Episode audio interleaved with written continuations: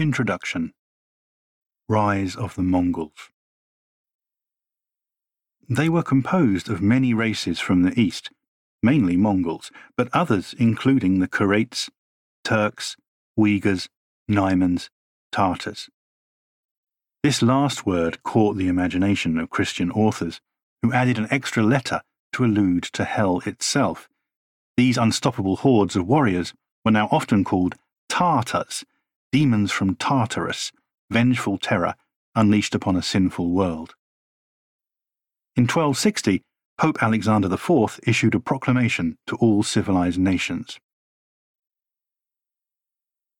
There rings in the ears of all a terrible trumpet of dire forewarning, which proclaims with so unmistakable a sound the wards of universal destruction, wherewith the scourge of heaven's wrath, in the hands of the inhuman Tartars, erupting as it were from the secret confines of hell, oppresses and crushes the earth. The Pope had reason to be afraid. The Mongol advances in Eastern Europe were redolent of the conquests of Attila the Hun or the Visigoths of antiquity. Mongol savagery was widely known. Entire cities had perished at their hands after refusing to surrender. The speed of their advances was astounding.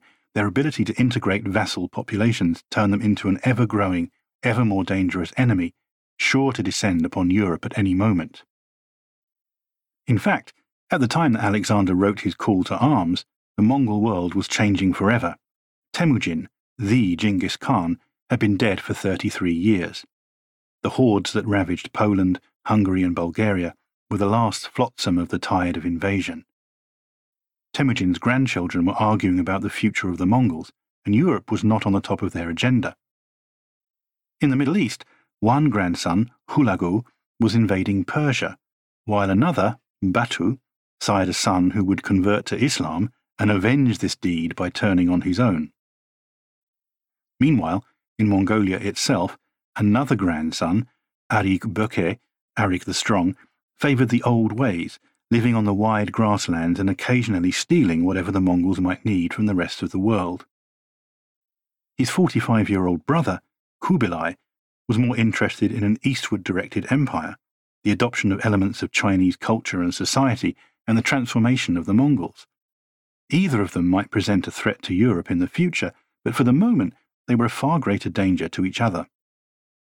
Ultimately, Khubilai would become the Khan, leader of all the descendants of Temujin. The Mongol drive westwards slowly faded, while inquisitive missionaries from Europe headed east, wondering with relentless optimism whether they might convert the Mongols to Christianity. Temujin, leader of the Mongols, better known by his title of Great Leader or Genghis Khan, had been far from impressed with his new grandson Khubilai. A good Mongol child, as far as Temujin was concerned, needed to take after his father. All our children are of a ruddy complexion, said Temujin in 1215, but this child is swarthy like his maternal uncles. True to his background as a herder, Temujin thought that the new arrival merely required the right sort of milk. He ordered Khubilai's mother, Sorghaghtani, to make sure that her son found a good wet nurse. Taking the hint, she picked a heavily pregnant woman of the Naiman people, a Turkish steppe race, sure to impress the crotchety grandfather with their similarity to hearty Mongol folk. The story of the baby Khubilai is the oldest tale about him and is followed in the historical record by almost two decades of silence. Understandably, nobody took much interest in the childhood and teenage years of yet another Mongol princeling, one of many dozens born to Temujin's unruly brood of sons. In later life, he would be blessed with two superb storytellers who would record many anecdotes from his life. The first, the source of the above story, is Rashid al Din, the Persian author whose compendium of chronicles is one of the great works of Middle Eastern history. The other was a man who may have once met Rashid, but who would later write his own account of Khubilai's realm, Marco Polo, whose description of the world has fascinated readers for centuries. Khubilai appears in many other places. The history of the Yuan, the chronicle of the dynasty he founded in China, includes many quotes and decrees.